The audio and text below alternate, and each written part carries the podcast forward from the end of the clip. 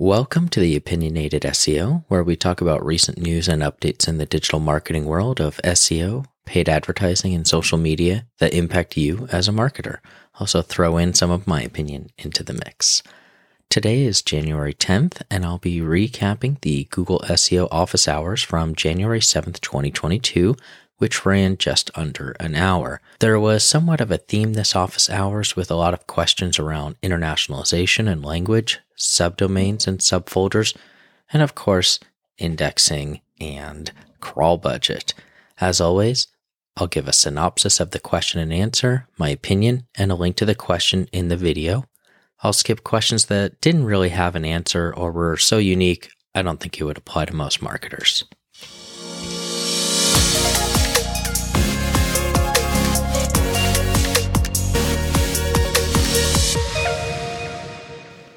We started off with another crawl budget question. Blogging consistently compared to someone who doesn't, will Google crawl at a different rate? Does consistency have anything to do with ranking? John said that it doesn't. Being able to crawl and index a website is definitely a ranking factor. He goes on to say if you're comparing one page a week versus one page a day, the difference is trivial. Paraphrasing, if it's 110 or 10,000, Google can crawl in a reasonable time frame and your crawl budget shouldn't be a concern. I've said this before. When you start getting into the millions of pages, that's where you really should start being concerned about crawl budget. The next question was if I post less often and less consistently, will Google pull my sitemap less frequently? The answer is yes. There are two types of crawls that Google does. One is a discovery crawl, where Google looks for new pages, and two is a refresh crawl, where Google looks to update existing pages that they already know about. Expect the refresh crawls to the homepage daily or hourly, depending on the site. If new links are found, then the discovery crawler will go look at those new pages. Google's smart enough to not visit pages that don't change often. And so it isn't a sign of quality or ranking, but just that they don't need to visit the pages often. In the next question, John answered that Google will not penalize you for having duplicate content on your site, as in a category page that has an excerpt from your blog, which would be exactly the same as your blog itself. Google knows that's going to happen. So take a look at this if you want to learn a little bit more about that. But that was pretty much what was going on with that question. The next, this was really a short question, but I think it's something we deal with often. If you have an older piece of content and you're updating it, should you repost it or update the old post? One thing John said was don't just update it so it's a new date without making content changes. He encouraged the questioner to simply update the old post with new content. Hreflang again. The question was about a site that was doing well in one language, but they created a new domain with English language in order to target globally. How should the hreflang tag be handled? The only time you should use it is if you have the equivalent page in another language. It's a page by page basis, so if you don't have the same page on the other language site, you shouldn't add the tag. John said for the hreflang, the ranking stays the same, but they swap out the page for the most fitting one. This works across different domains and also on the same domain. Moving on to page experience, are there more than just the three that we can see in Search Console, those being Core Web Vitals, Mobile Usability, and Page Experience? John said those are three, yes, but there's also the addition of intrusive interstitials. Otherwise, there's no other page experience ranking factors. What data is Google Chrome collecting from users that is used for rankings? Okay, we get this all the time, right? People are thinking Chrome is figuring things out and sending that data back. We even hear that with Google Analytics. John goes on to say just the Chrome user experience data that is aggregated. It's what users saw when they went to your website with regards only to page experience. I actually just had a conversation with a small business owner and he was kind of shocked that they didn't use more data. Basically, let him know that anything you do on the website has zero impact on your ranking. They only look at usability data in the form of core web vitals metrics. Everything else like bounce rate or time on page don't matter. And again, Google does not use Google Analytics data in ranking. Remember, Google Analytics data is pretty easy to manipulate. Google isn't going to trust it. Not every site has it implemented or implemented correctly. So stop worrying about having Google Analytics installed or ways you might be able to tweak that to make it look like you have lower bounce rate, things like that. You can rank with a plain text HTML file with no JavaScript, no analytics. I've got examples. All right. International targeting. So the questioner started in the US with .com and then expanded in the last two years into India, Australia, and Mexico. They purchased ccTLDs and are using them, but the sites still have low authority. They don't have hreflang tags set up, should they? The tag itself won't change the ranking.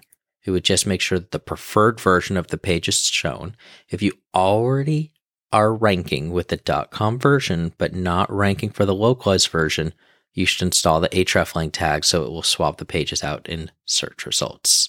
There was a question related to an update to the jobs related markup for direct reply. There was a notice in Search Console for those that use the jobs related markup. There was a direct apply tag added to the market.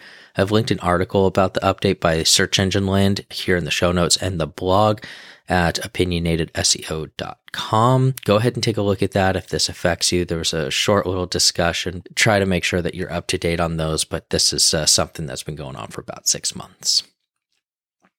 This questioner moved from folders to subdomains for a country based job website. They 301 but saw a large drop off in traffic.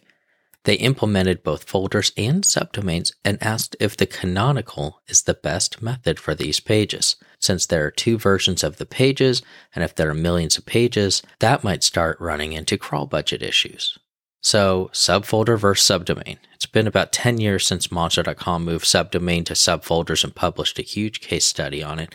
Each year it seems someone else does something similar and all have the same results. So, unless you're constrained by technology, just use subfolders. Uh, Brendan Hufford did one of the best write ups on this recently here at SEO for the Rest of Us blog. Link in the show notes and blog page. It's a short two to three minute read, but I think it sums up a few data points and aligns with what I think is a good general consensus. For the guys who asked this question, I think the issue isn't Google, but simply the fact that subfolders work better than subdomains how to get another language version of a website into top stories. John mentioned page experience metrics would be the first place to look, but there's not other reasons or technical factors that would contribute. Any website should be able to be shown in top stories. The next question was Since the number of features are increasing on SERPs, how is Search Console calculating rankings? Search Console shows the average top position so if you're shown in 3, 4, and 5, then you're tracked as 3. Google Search Console rankings takes into account all SERP features, so things like business profiles, even images will be counted. As new features are added, they try to include those. However, my guess is that there's a little bit of a delay in that. This questioner's JavaScript rendering has some forward slashes in it that Googlebot's interpreting as a URL, and they're seeing errors in Search Console from this. Even though they have millions of pages, John reiterates that the discovery type searches, there shouldn't be an issue with crawl budget. If it's too much for the server, you can adjust your crawl rate, which updates within about a day or so. To answer the question about how to keep Google from following these URLs, the best way is to put that JavaScript into a file and block it with robots text, but you need to ensure that the site still renders properly without the JavaScript. And another question about subdomain and subfolder related to languages. John said that it doesn't really matter, but take into consideration tracking legal aspects or the requirements to have a ccTLD for the country you are targeting. You know my opinion on this. I think subfolders are the best way to go using rel no follow on links to a page to effectively no index it was the question and john says no. No follow tells google not to pass any page rank to these pages. It doesn't mean that they won't index the pages. I included an article on search engine journal which references some comments by gary that john is referencing in his response here made about the tag actually being a hint only. If you want a page to not be indexed add a no index tag and of course, we need to always have one of these. Another My Page Isn't Indexed Yet question. It's been a month on a landing page and all the request indexing was done, but still nothing. John said that not everything gets indexed. Some things to consider make sure all the technical side is looking good. Also, the quality of the site overall is a big factor. You may need to work on that, but that's a long term goal. There's a question about pruning low quality content based solely on traffic. What's the minimum traffic to keep an article? And John basically said, don't just go off of the traffic for this. Some pages just don't get a lot of traffic, but are very important, especially things like seasonal pages. So there should be a lot more that goes into deciding whether or not to remove a page from your site. This question was about structured markup, specifically breadcrumbs, but the takeaway on the response was similar to his December 24th, 2021 office hours, where he says Google looks at what is visible on the page versus what you have marked up for structured data. So make sure that you aren't putting something in structured data that's not visible on the page and also the other way around. The question here is about the update with new extensive reviews and how that might be affecting new e commerce sites. John said, as users' expectations change, so does Google, and this is an example of that. The question went on about native platform review functionality, and it seems that it doesn't really matter so long as Google can find the reviews and read them. So work on getting those reviews and make sure that they're quality.